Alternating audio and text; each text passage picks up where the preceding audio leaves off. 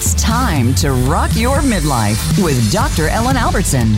Are you ready to get real, break through, and learn how to make your midlife the best time of your life? Take on those life challenges and turn them into opportunities? Let's rock. Here's Dr. Ellen. Hey, everybody, welcome to Rock Your Midlife. I'm Dr. Ellen, the Midlife Whisperer, and Happy New Year if you're listening to the live show or it's the first couple of weeks of January. I hope you had a wonderful holiday and are doing great. If you're a new listener, welcome to the program. It's super high energy. And today we're really going to help you not just rock your midlife, but rock your 2020 three. We're going to be talking about how to get fit, how to eat right, how to be healthy and feel great, real midlife wellness solutions. But we're going to really also clear away all of these BS solutions and misconceptions that we have, starting with New Year's resolutions. You know, this time of year, you can't listen to a podcast or pick up a magazine, a newspaper without hearing something about resolutions. And, you know, we make them, we break them. In fact, research shows that 91% of people who set New Year's resolutions fail to keep them. New Year's resolutions absolutely don't work. But we, you know, we all want to be healthier. We want to eat better. We want to exercise more. We want to lose some weight. Um, and we want to succeed. But today, rather than setting resolutions, I want to give you some real solutions. We're going to be talking with fitness expert Judy Arazoza, who's going to share her secrets to building strength and confidence.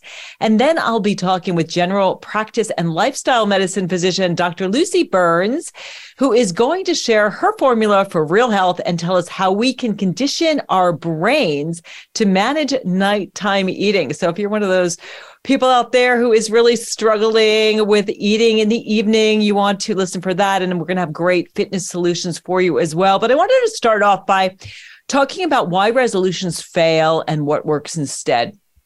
You know, for me, the reason that resolutions fail, and I'll say this this year in 1993, I will, uh, sorry, 1993, 2023, I'm going way back. I became a dietitian in 1993. So I have been a nutritionist for 30 years this year, and I have seen so many people fail at resolutions. And the reason that we fail is really that the mindset is totally wrong these resolutions are all about what's wrong with us. They're focused on shame. We, you know, end up shooting all over ourselves. I should you lose weight. I should eat less. I should eat more vegetables. I should exercise more. And what ends up happening is we just get exhausted. We become our own worst enemies. We feel ashamed when we fail. We just want to quit. So there's nothing kind of positive and uplifting about them. They're also tend to be very rigid and they lack the three S's which is specificity, what you exactly are going to do. Support, there's no built in support. And you also don't have SMART goals, goals that are specific, measurable, achievable, realistic, and time sensitive. They're kind of this vague, I'm going to lose weight this year, I'm going to get out of debt, I'm going to meet the love of my life, but it doesn't have this uh, immediacy and this energy and power. What really works is intention setting. And I'm here to let you know that I am doing an intention setting workshop. The information on it is in the show notes. It's happening January 11th at 6 p.m. Eastern Standard Time. You can grab the replay if you can't make it then. But I'm going to show you exactly what intentions are, how to set them, how to use them to really energize you so you feel confident and excited about your year and reach your goals. So what works is, first of all, intention setting, what you intend to do, the specific things you want to do, how you want to feel, why you want to do it. And then after you set your intention, you want to focus on your well being. Forget about the quick results. That is how the diet industry makes a living. I think it's a multi billion dollar industry where they are selling us magic bullet solutions that absolutely don't work. The four pillars of well being are, first of all, eating right. Healthy diet doesn't need to be crazy. It really is a whole foods, plant based diet. So, eating more plants, eating less processed foods, eating less. And I think that Dr. Lucy will agree. She'll talk about it later. I find for midlife women also, you know, watching the carbs. I think that's the area, particularly the refined carbs that we need to take a look at. I find so many midlife women are looking at the scale on the waistline, blaming it on menopause when they are you know, watching Netflix and eating potato chips. And so we have to really drill down on what we are eating. So healthy diet is first, daily movement. And Judy's going to talk all about that, how we can get stronger, more fit, and how that's going to help us to feel great and be more confident.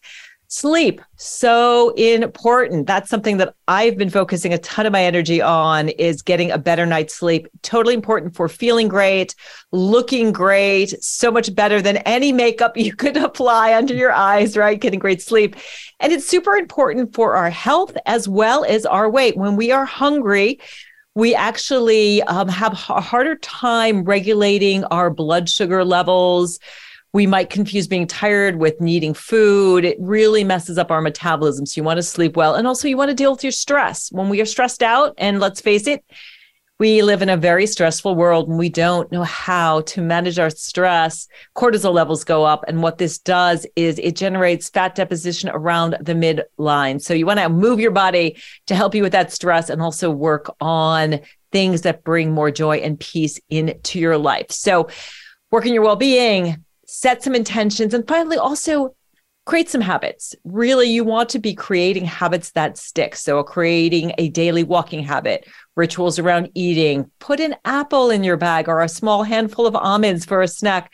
And I guarantee that the intention setting, the right mindset, the focus on well being, and habit formation will really have you being fit and well in 2023. So, let me introduce our first guest. She is a dear friend who I met, I think we met on Instagram. She is Judy Arazoza. She owns and operates Grateful Fitness, a strength program for women over 40.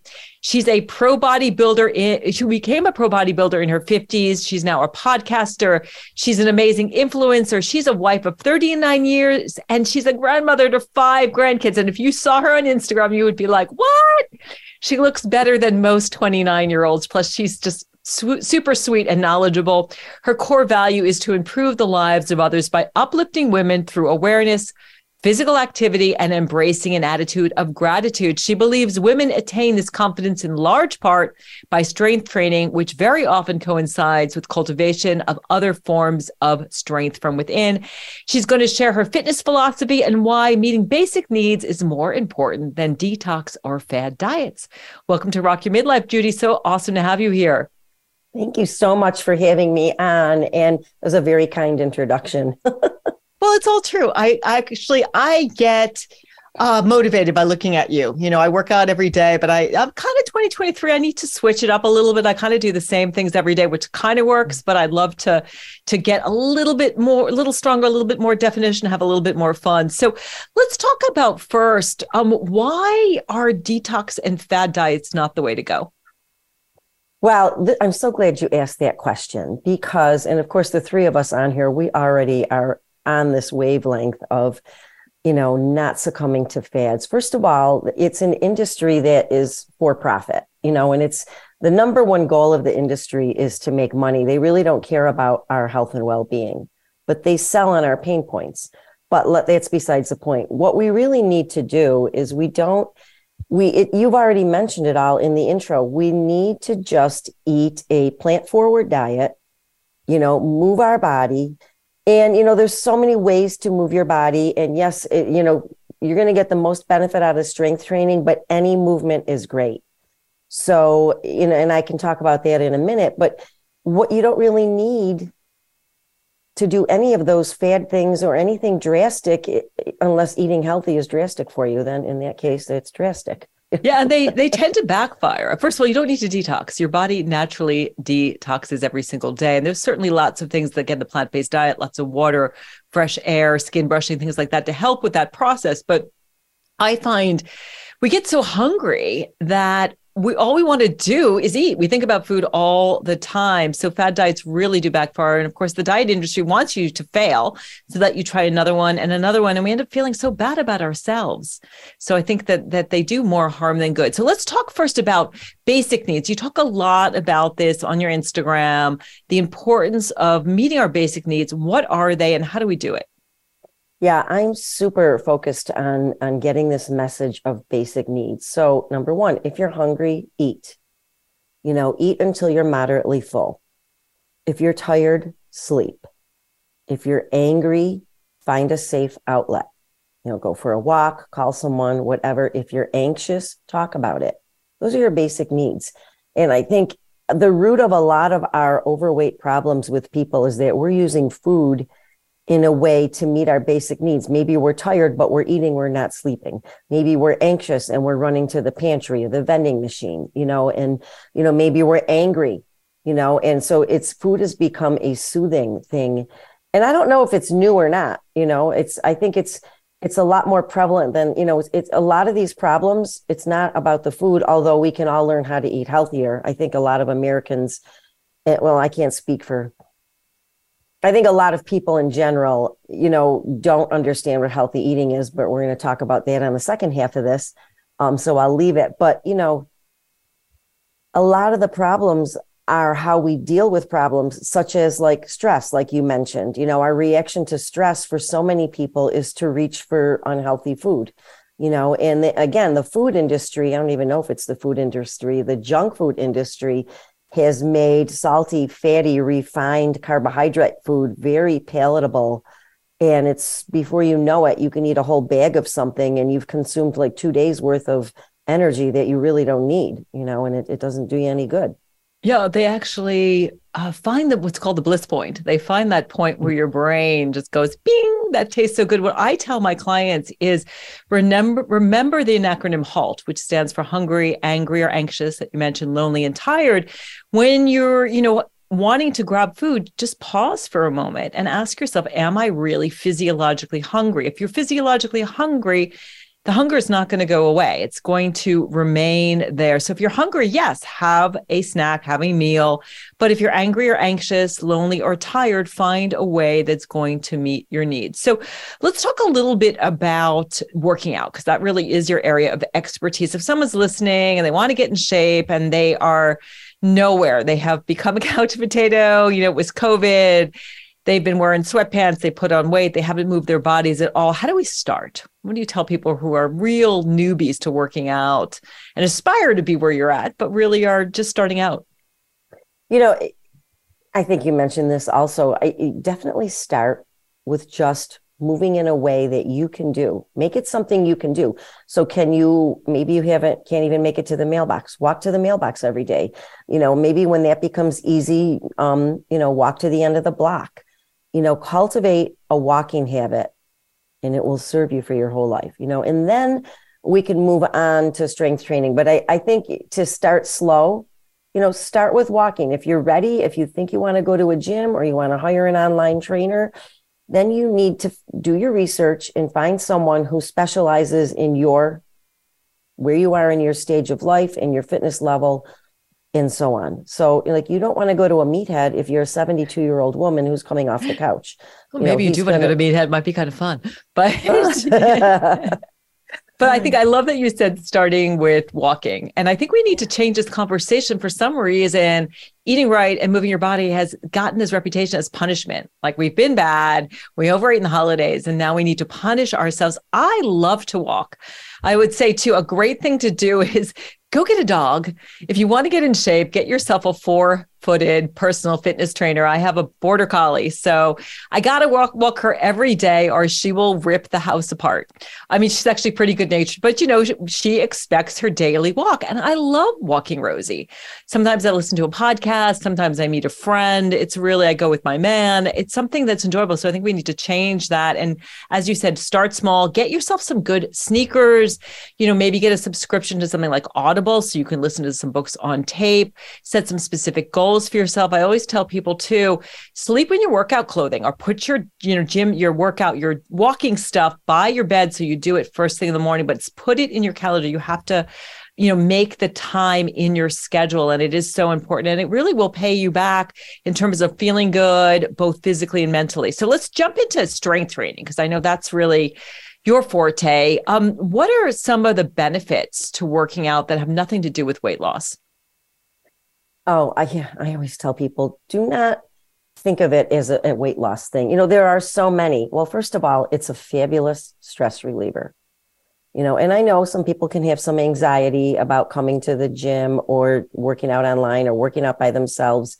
Um, but actually, I do have a podcast coming out about gym anxiety. But you know, strength training does so many things for you. It, it can help with depression. It can help reduce your risk for diseases like cardiovascular disease, strokes, um, diabetes, all sorts of things. It, what it really does, putting muscle on your frame, especially if you're in midlife and beyond, is, is really important because we normally lose muscle starting at roughly the age of 30. Now, you're not going to notice a lot of muscle loss between maybe 30 and 40, but between 30 and 50, and 30 and 60, 30 and 70, you're going to lo- notice that your body does not hold on to muscle if you don't do something to build it back up. So at this point, at midlife, most women are really working out to maintain what they have and also to strengthen your bones. I mean, the, the benefits are far and wide. The big, the stress relief between walking and strength training is amazing.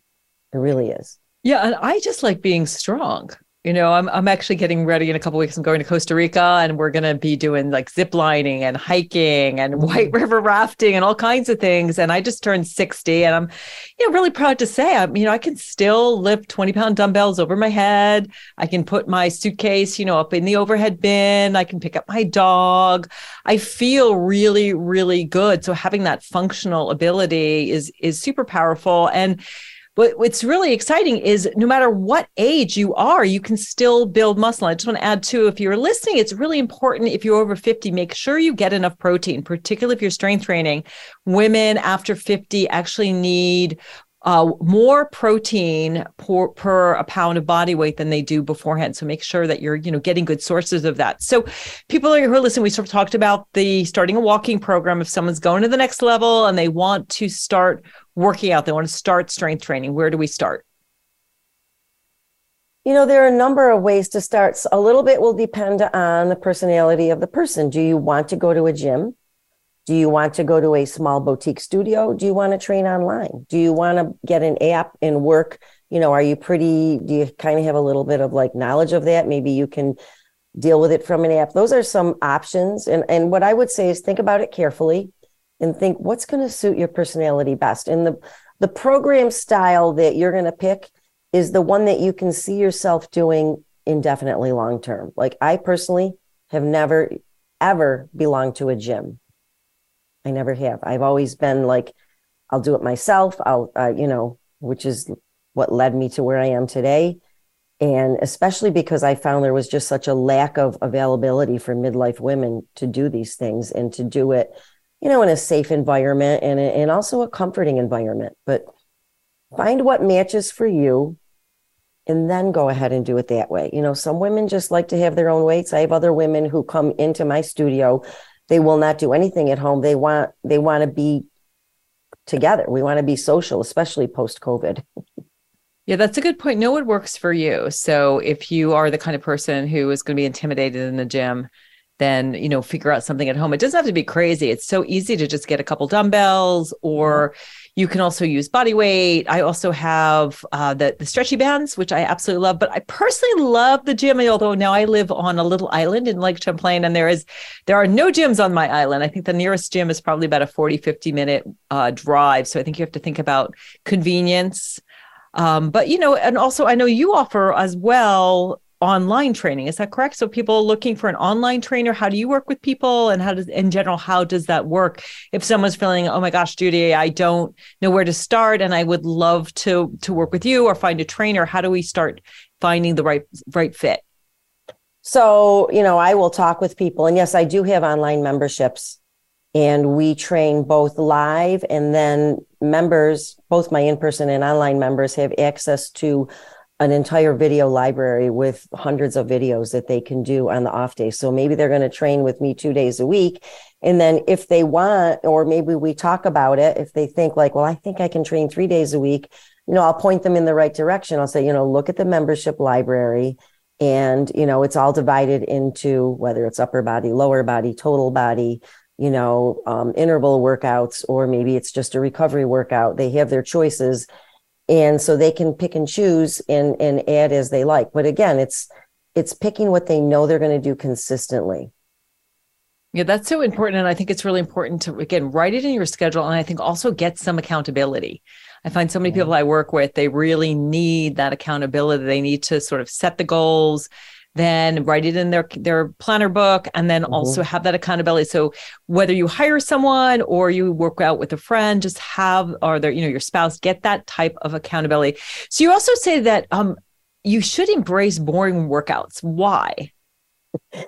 Because it, you know it's so funny because if you look on social media you're going to see all these sensational basically moves. But what people don't understand is that person probably did like 20 or more takes. It probably took them weeks months or years to learn. And they're very proud of it so they're going to show it on social media. But is it the best workout for the average jane who you know who knows where she is? We can't compare our year 1 to someone else's year 20 but the thing with being boring so the basics work. All trainers know that the basics work and so you have to, we have to, I have to sell my clients and say, listen, we're going to do the same workout. I'll give them like four weeks. We do like four ish week programs. And that gives them four weeks to get stronger at doing the same thing. And right about when they, you know, and they will see from the beginning of the month to the end, they're all picking up heavier weights, you know, or they're resting less, or they're getting more reps in. You know, if I'm saying, you know, let's see how many of these you can do for time you know, maybe they're finishing it in 17 minutes instead of 20 minutes. Those are all ways to measure progress. And you can't really make progress if you're not doing the same thing. So we, you know, and the changes are minor, but we'll do the same thing, whether they work out two, three, five days a week for four-ish weeks, and then we change it up again. So that kind of helps. To me, that's a happy medium for most people where you get right on the edge of boredom and then you know you're going to start again but you need I to like it too. Yeah. Also, it's kind of reminds me of like the sort of Steve Jobs approach to always wearing the black t-shirt, right? Like I kind of do the same thing a lot, but it gets done. I have like specific podcasts I like. I do it like two or three times a week, and, um, and but I, am curious. Any ideas on switching up? I'd like to switch my routine up a little bit. I, you know, tend to do shoulders, arms, back, chest, and then you know, and legs any ideas and i do full body but i'm kind of would love to switch it up for someone who is you know pretty seasoned. I've been a personal fitness trainer and i've been working out since pretty much my whole life since i was about 18 i've been going to the gym. Thoughts about switching it up a little bit this year? Yeah that's a really great question. If you always do total body i would maybe break it up. Now if you're working out three days a week here's a goal that i i have for pretty much everyone and, and this is based on research. Um, try to get each body part in twice a week. So let's say you're working out three days a week. You could do an upper body day, a lower body day, and a total body day for this month. You know, try to do that. You could do, you might do mix your upper and lower body in different ways if you want to mix it up a different way. So you might do, I don't know, you might put your hinge with your squat day and have a total lower body day, or you might put your hinge with your press day so then you're getting an upper and lower, and then maybe you'll do a pull with your squat day. So just different ways, but mixing it up and really trying to get in each body part twice a week. And you don't have to work out for hours. You really don't. You know, it's it depends on your goals. If your goals are to, to maintain strength and be able to do, you know, lift that suitcase on the airplane, go on the hike, zip line, do all the fun things. You don't want to live life on the sidelines. And that is one of my favorite things to say to people. This is a great reason to work out. Um, you know, body parts twice a week. And I don't even say body parts. What I like to talk about are movement patterns. And am I can I mention those really quick? Of course. Because I, I prefer to think of it in, in that term. So there's hinging, which are things like deadlift and hip thrusts, kettlebell swings. There's squatting, just squatting, right? There's pull moves, which primarily will work your back and biceps. There's push moves for chest, shoulders, and triceps. Then there's lunges, which are any kind of lower body single side work.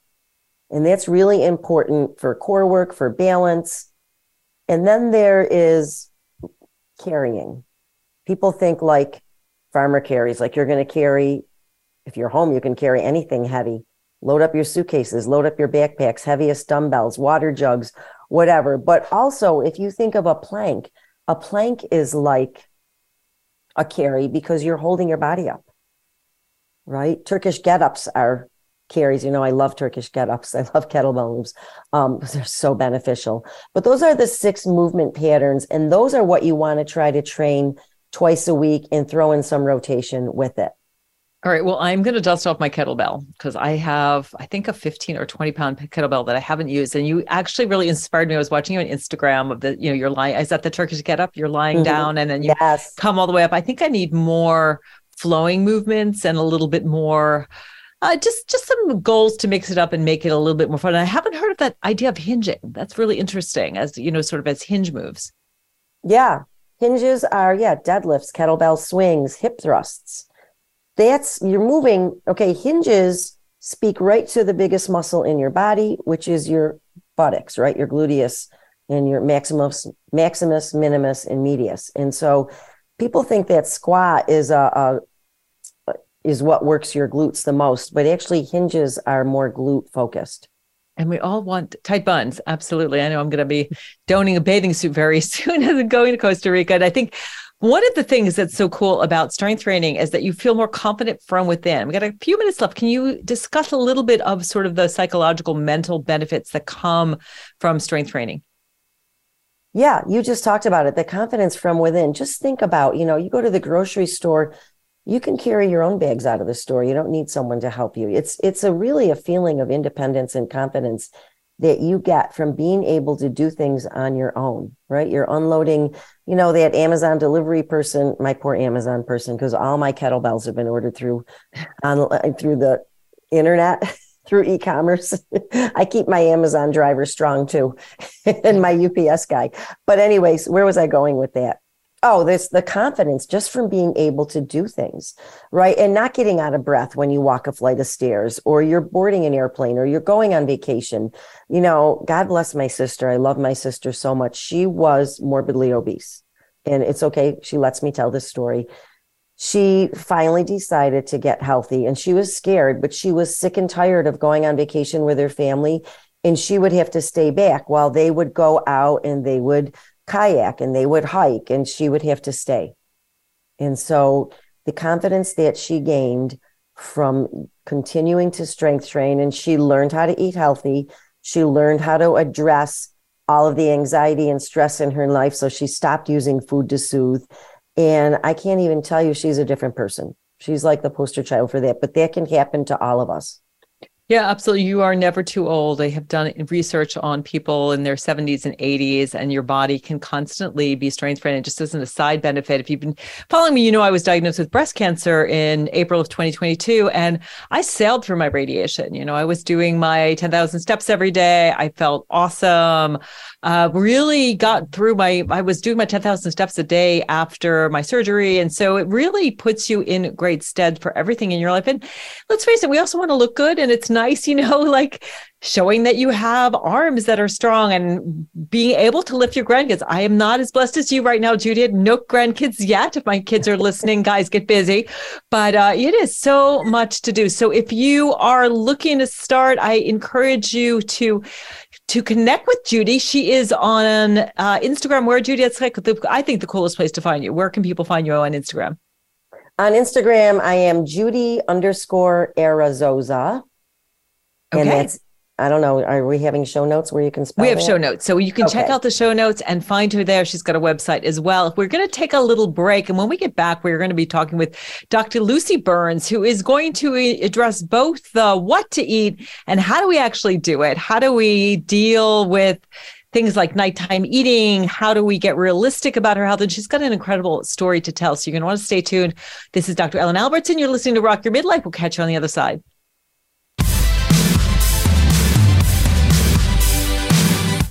Become our friend on Facebook. Post your thoughts about our shows and network on our timeline. Visit facebook.com forward slash voice America. Midlife can be challenging. You may be sandwiched between growing kids and aging parents, dealing with menopause and trying to find work life balance. Or maybe your life looks good on the outside, but inside you're feeling stressed and overwhelmed and wondering how to get your confidence and joy back. You need someone to help you get real, discover who you are, and navigate life. Hi, I'm Dr. Ellen, the Midlife Whisperer, and I'm here to help. I've worked with hundreds of midlife women, went from surviving to thriving at midlife myself, and literally wrote the book on this pivotal time period. Rock Your Midlife Seven Steps to Transform Yourself and Make Your Next Chapter Your Best Chapter. Think of me as the one stop shop for all your midlife needs. I'm a psychologist, nutritionist, and board certified health and wellness coach with 30 years of experience empowering midlife women. I provide nutrition consults, life coaching, and free resources to help you transform your body, your mind, your career, and your relationships. Feeling stuck? I can help you figure out how to live authentically with joy, passion, and purpose. Every Wednesday here on Voice America, live from 2 to 3 p.m. Eastern Standard Time, I share my passion for making the most of midlife and my expertise on the most pressing midlife issues from changing family relationships, managing stress, and securing enough resources to rediscovering yourself. I also interview experts from around the world to help you navigate your life. For more information, please visit my website, themidlifewhisperer.com, for fabulous resources, including my free gift 10 tips to rock your midlife. That's themidlifewhisperer.com. Hope to see you there soon. Follow the Voice America Variety channel on Twitter. Our hosts always have something to say, and we know that you do too. We tweet on today's hot topics, and you're welcome to follow us. Speak up and join in at Voice AM Variety. That's at Voice AM Variety. The Internet's number one talk station. Number one talk station. VoiceAmerica.com.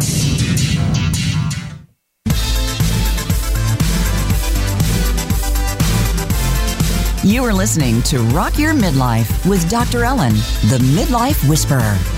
Have a question for Dr. Ellen or her guests? Join us on the show at 866 472 5788. That's 866 472 5788. Now back to the show. Here again is Dr. Ellen, the Midlife Whisperer. Hey, everybody, welcome back to Rock Your Midlife. I'm Dr. Ellen, the Midlife Whisperer. Hey, if you want to catch that intention setting workshop that's going to help you rock 2023, get into great shape, change your eating habits from a place of self love rather than self loathing, you can check that out. The information is in the show notes. You can check me out on Instagram. I'll also go to my website, it's there as well. So now we're going to shift gear a little bit, talk a little bit more about how to eat healthier, which of course is one of the top things that people do when they set resolutions, but we're going to teach you how to do it right so that you can maintain those healthy eating habits. Our next guest is Dr. Lucy Burns. She is an Australian based general practice and lifestyle medicine physician who helps women in midlife rebalance their mind and body through low carb, real food programs. At her clinic, through her online business, Real Life Medicine, and on her podcast, Real Health and Weight Loss, she helps women unlearn toxic diet culture and tap into the science that promotes long lasting health and permanent weight loss. Welcome to Rock Your Midlife, Dr. Lucy. Awesome to have you here. Oh, thank you so much, Dr. Ellen, for having me. It's wonderful. I've just been enjoying this conversation immensely. Oh, thank you. And thank you for joining. I guess it's only like six, seven o'clock where you are, but I appreciate it. And I just love that we can connect all over the world. So before we dive in helping people to eat right, I know you've got a question for uh, for Judy. Yes, absolutely. So, Judy, I love um, your your philosophy, and I love the fact that you were saying um, that the idea, like, I love a boring workout. I think that's just brilliant. So, what do you say to people when, um, you know, when they do come to you and go, oh, you know, I do, I want to change it, I'm bored, I don't want to do it anymore. But you're basically thinking, yeah, but you need to keep doing this. You're not ready to change yet. What, what, what do you, how do you kind of cajole them around? Oh, that's a great question because they will they will get bored. And you know they don't they're not doing the same exact workout for let's say a month at a time because they're coming more than one day a week. Mm-hmm. so sometimes i will let them switch up the order. I mean like you know do you want to within the same week we're going to do the same things. Maybe we can do them a little bit different. And i just ask them to trust me and bear with me and know that we're only going to do this for four weeks. I mean sometimes we may even switch after three. Sometimes we go to five you know, but I just say, you know, if you can tough it out, the benefits are going to be worth it. Yeah, one yeah, thing I would absolutely. add to when when back when I was a personal fitness trainer, you know, I always tried to get people anchoring their workout to something, whether that was a 5K. I had somebody who was climbing Machu Picchu, somebody else was like going on some bike ride, or you know, a vacation, doing stuff with the grandkids, trying to figure out the why and having it anchored in so that the kind of boring workouts, the daily routine, kind of has a larger purpose and meaning. Mm. Oh, I love that. Wonderful. Yeah, I love that too. Yeah, let's let's dive into eating right. Um, you know, before we dive into the how to eat right, tell us about your own health shift because I know that you actually faced your own health crisis and you made a huge turnaround. Tell us about that. Yeah, absolutely. So I think probably like the most of most women, I started my dieting career at 16 and I, I most certainly wasn't overweight. I had a BMI of 21 or something. But, you know, in my mind, I was fat because I'm tall and I was bigger. And people are always going, Oh, Lucy, you're a big girl. And my brain internalized that to you're fat. And so I spent a long time dieting and I was a very good dieter, as in I could stick to programs but I, I, had no understanding that about nutrition and, and basically it was weight loss at any cost. I didn't care in my mind because my goal was thindom or thinness. And so I would do this being perfect or just being on a bender. And mm. my benders got longer and longer because I didn't want to go back to that perfect, rigid, hungry, deprived way of living. And so I would just oscillate. And, you know, I found myself heavier than even when I was fully pregnant. And I put on 25 kilos with each pregnancy. So I gained a lot of weight. And I got to the point in my late 40s where, and I just, you know, I was wrestling, oh, well, I'm mid 40s. You know, my husband loves me. It doesn't matter. I'll just wear elastic pants. And so I was sort of resolved to that. And then found I had pre-diabetes. I'd actually tipped into obesity and fatty liver disease. And I thought, oh, oh, I've got to do something. And I also recognize that actually there's no upper limit of of your weight. Like it doesn't just stop. Uh, you know, I don't know. I'm sure you've done this where you bargain with yourself. You go, oh, you know, if I get to 70 kilos, which, I, and again, I'm not I'm sorry, I don't know. I don't. I'm not very good at pounds. It's about but, 60. you know that'll oh 70, 70 kilos. Yeah, so 70 kilos is is about 150, 160. Yeah, something like that. Yeah, and so you'd bargain. You go, oh well, as long as I don't go over 200 pounds, that'd be all right. Oh, all right. Well, as long as I don't go over 210 anyway. I got to the point where I just got actually, it's never going to stop. So I kind of had to do something, and um, I, you know, with that pre-diabetes, I had insulin resistance, which are, you know, similar conditions. And so I just thought, well, I've got to do something because I don't, I'm only mid 40s. I can't get, you know, I don't want diabetes now. It's, I've got 45 years of living to do. So, um, yeah, so I guess I just sort of uh, did some, you know, did, did my own research as you do, but did a lot of reading, lots of uh, went back and retrained, did lifestyle medicine, learned about nutrition, learned about protein. And I love that you guys were saying you've got to eat more protein because you're right. Women, because, you know, we were conditioned to think that protein makes you fat. And, you know, I spent so many years eating processed diet food. Um, Which and, tastes horrible, by the way, too, and is so expensive. The only thing good about horrible. it is it's shelf stable. Yeah, absolutely. And you know what, though? I didn't care that it tasted horrible at the time because my brain was just obsessed with getting thin. And so I, I ate horrible food. I did intense, long exercise, all just to get thin. and um, basically also slowed down my metabolism and yeah, all of those things. So reframing my brain into that thing that you guys were saying about it's not a deprivation, it's not um, diet culture is all about strict and you know using words like cheat days and breaking your diet. And you know if you if you're not perfect then you're weak and you're not disciplined. And it's a really punitive state of mind. So really reframing that and learning self-compassion and recognizing that it doesn't have to be perfect but balancing that up with the story of just letting yourself off the hook every day because that's what some people also do i've heard people go oh well you know, Dr. Lucy says it doesn't have to be perfect. So I'm going to do this every day. And it's like, actually, that's probably not that helpful. So just really navigating that balance between perfectionism and just not and no accountability um, is is really been such a, a life changing thing for me. Uh, recognizing that I actually was completely addicted to processed um, refined carbohydrate foods, and you were mentioning the bliss point, and not realizing that I was falling for every single marketing trick. I didn't even realize it was so subtle. And I used to ha- identify it as part of me, like as, as though I was born with this, you know, like a condition. And it was, oh, you know, I'm Lucy the Lolitarian and I love, you know, I'm a chocoholic and I'm, you know, it was really part of who I was and recognizing actually it doesn't have to be. I can change that at any stage. Yeah, so, that's yeah. really powerful. And you know, one of the things I hate about the diet industry too is they teach us to externalize our hunger. So we eat yeah. according to a plan, number of calories, number of points, instead of eating when we're hungry and stuffing when we're full. I don't count any calories. I don't count any macros.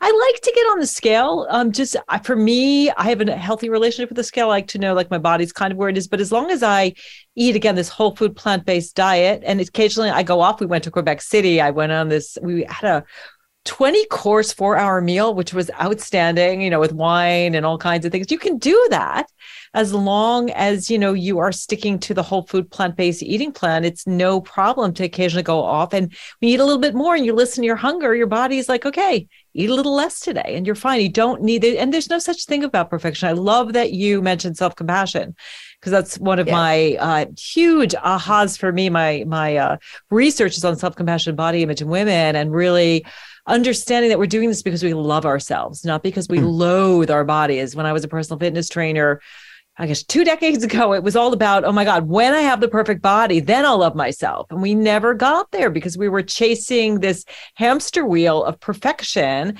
beating ourselves up. And also body image is in the mind. It's not actually, mm. it's nothing, nothing to do with the body. So, but yet you still say that moderation isn't realistic. So I'm curious, why do you say that? So I think it depends on, and this is, I think it's really important for people to um, recognize that every single person is different. So I often talk about weight loss as a personal development journey. It's working out what works for you, and that there's um, in Australia we have this saying, which is many ways to skin a cat, and it's um, it means there's many ways to approach a, a, a particular issue or a lifestyle or whatever it is.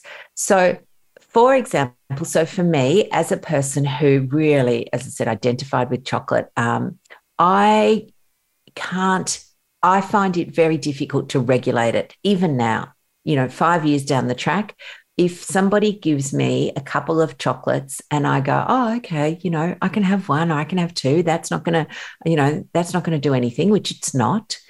But what it does for me is it just wakes up these intense cravings. And then I'm managing my mind going, oh, well, wouldn't mind another one. Oh, okay, how about another one? And suddenly I'm eating the whole packet.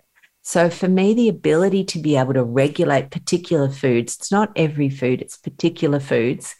It is much easier for me to have none than some. And I just love the idea that I reframe it as a as easy. It's easy it's like boring. It's boring's easy. I love boring because it's easy. You go, oh, good. You know, Steve Jobs. What am I going to wear? Oh, my black t-shirt. Easy. Um, what workout am I going to do? The one I did yesterday or the three days ago. Easy. It's easier for me to have none than some. And the phrase "one is too many and a thousand is never enough" rings so true to me as I said, on particular foods. So for me, it is the sweet, sweet refined carbohydrates.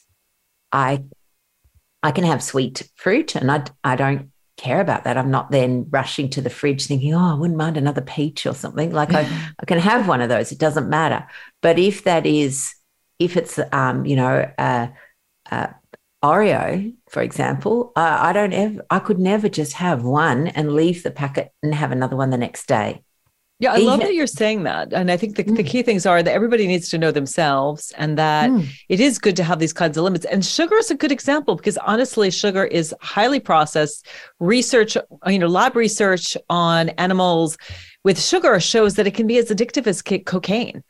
So for a yeah. lot of people, it's super addictive, particularly, you know, if you've got high blood pressure issues, you have some sugar, insulin levels go way up, and then they come crashing down, and you just want more and more sugar. And I find what happens with my clients is when they're able to to give it up for for a, a, period of time or forever like what you're saying our taste buds actually change. And all of a sudden that peach that i bought some blackberries yesterday and they were amazing. Like they yeah. were so so good. I still but i can still eat chocolate without that problem. But i know a lot of people have trouble with that idea of moderation. So i'm so glad that you you absolutely you know have mentioned that. And i would say another thing that's so important too about the boring piece is just get used to eating the same things. I have a green smoothie for breakfast. I mean, I vary what I'm doing. We actually still have kale in the backyard, which is amazing. My partner is a master gardener, but it's, you know, it's berries, it's kale, it's a protein powder, usually collagen.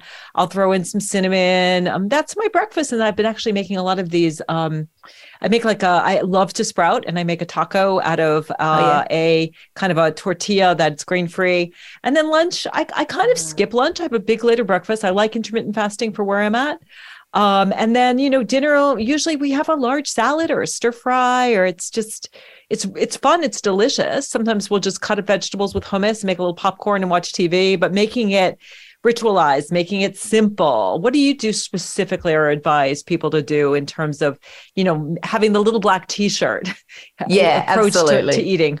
So um, I'm a, a very basic cook, but I make really delicious meals. So for us, and again, for me, um, I, am very insulin resistant. So I have to be mindful of my carbohydrates. Now, that's when people go, oh, you don't eat carbs. Yes, I eat carbs. There are carbs in vegetables, there's carbs in some in the fruit that I eat. I don't eat refined carbs. So flour, for example, flour, we just call flour savory sugar. And the reason is that it puts up my insulin levels that you mentioned before. And what insulin does then is it locks away my fat stores, which makes me hungry.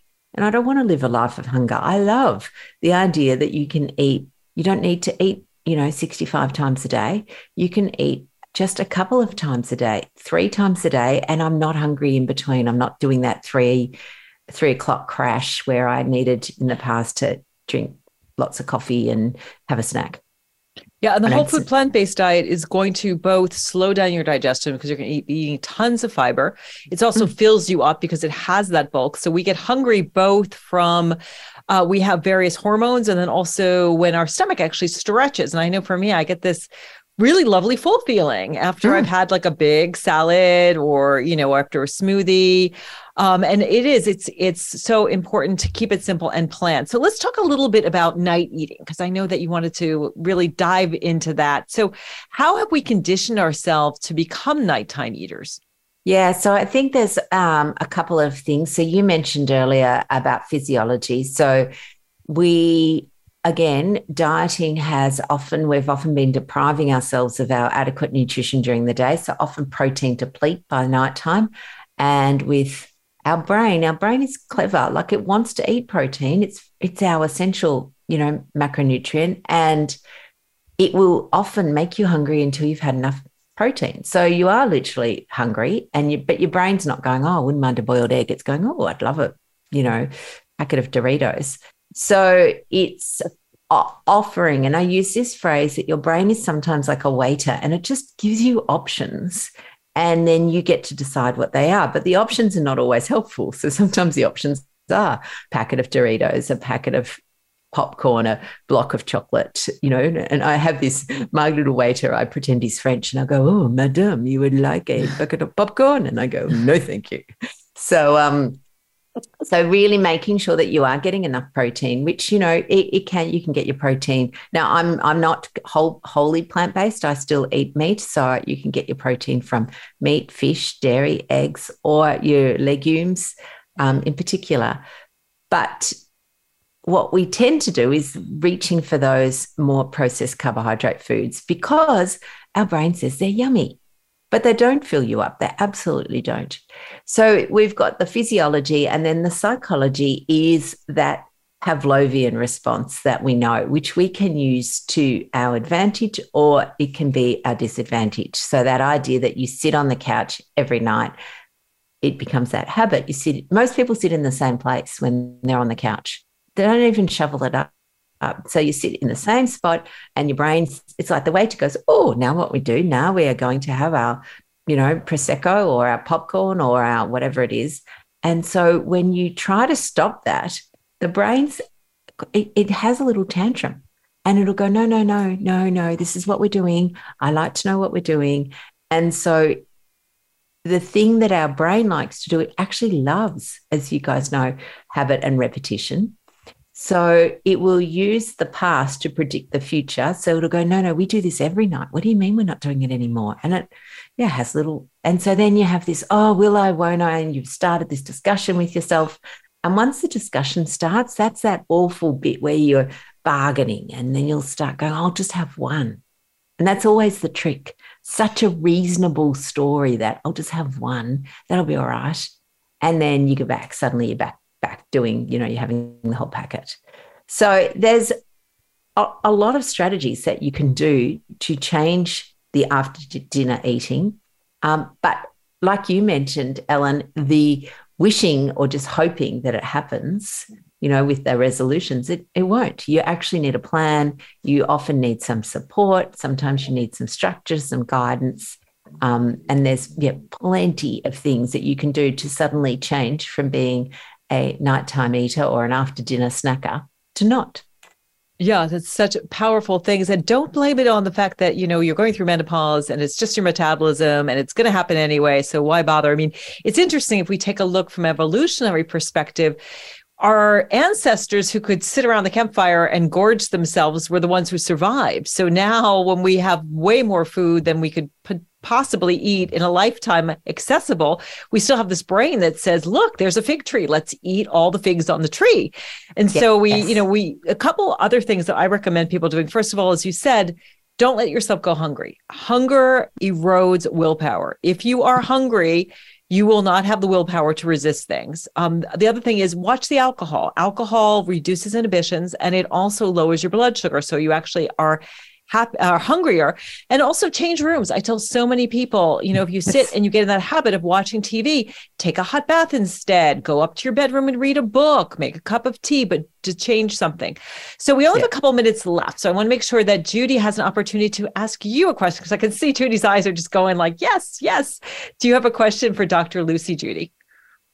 First of all, I love this whole conversation, but I, what I'd like to know is when you first got started, when you knew that you were, excuse my dogs, terribly unhealthy, yeah. if I can get them out, how did you?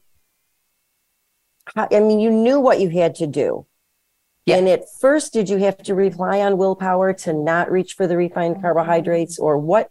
What helped you get mm. over that hump?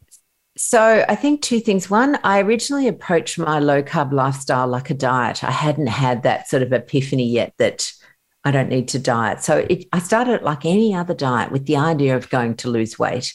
So I started following a bit of a plan um, because that's that's all I knew. But this amazing thing happened because I'd always done low fat, always. My whole life was completely, you know, I had the dry toast, the meat that had no fat on it was like old leather, salad with just vinegar. And suddenly I, I reintroduced a bit of fat back into my diet and I it was like this miracle. I was suddenly full. I I could eat a meal and I was full. And I, I remember about maybe two weeks into it, I got to eating. I was eating an omelette and I just thought, I can't, I can't finish this. That had never happened to me in my whole life. So it was like this epiphany that, oh my God, I could actually, you know, lose, you know, and essentially remembering I was still approaching it a diet way, lose weight and not be hungry. Like, what? This is am- amazing. And so that was really then what started my whole journey. And then recognizing how hoodwinked I'd been for 40 years by thinking I had to do it, I had to diet. So, yeah, so I did follow a bit of a plan. And, but again, I say to people now, you know, you, you can you can use that as a transition, but the thing that you do to lose the weight is the thing that you need to do to maintain the weight. You can't do something harsh and strict and punitive and then expect to be able to go back to your way because it will, it just won't work. Yeah, so, I love that. It's not it's not a temporary measure. It's really changing your life. And don't focus on the weight because when you focus, mm, you know, the weight absolutely. takes time, and when you focus on the weight, doesn't go the way you want it to be. You might give up the lifestyle. You have control over what you eat. And just to reiterate what you said about fat, and when I was going becoming a dietitian, was all in the 90s which was you know eat less fat and and now i've changed as well i mean I, and eating fat when we're, when we're talking about healthy fats we're talking about the plant fats the olive oil nuts seeds avocados things like that not the the plant the i'm sorry the the uh, saturated fats, butter and cream and ice cream and those kinds of things. But it actually increases the absorption and of of the plants and also makes them taste better. So that's mm. a great. I'm glad that you mentioned that. So we only have a moment left here, Dr. Lucy. Where can people reach you if they want to get in touch with you? I know you've got programs, a podcast. What's the best yeah. way for people to get in touch? Yeah, so we have lots of programs. Our website is Real Life Medicine. Uh, I run it with another love, beautiful doctor, and real is we're real and we're not right. perfect, but we're real. Real life medicine. And again, Judy, what's the best way for people to get in touch with you? Uh, Instagram or my website, uh, gratefulfitness.com. Okay, gratefulfitness.com. Thank you all so much for listening. I hope to see you at the intention setting workshop. Hope you have gotten the message today that it's all about loving yourself to health and making lasting changes that last a lifetime.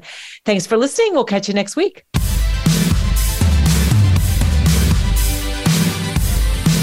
Thanks for listening to Rock Your Midlife. We hope this episode has helped you get real, discover who you are, and get the tools to navigate your life.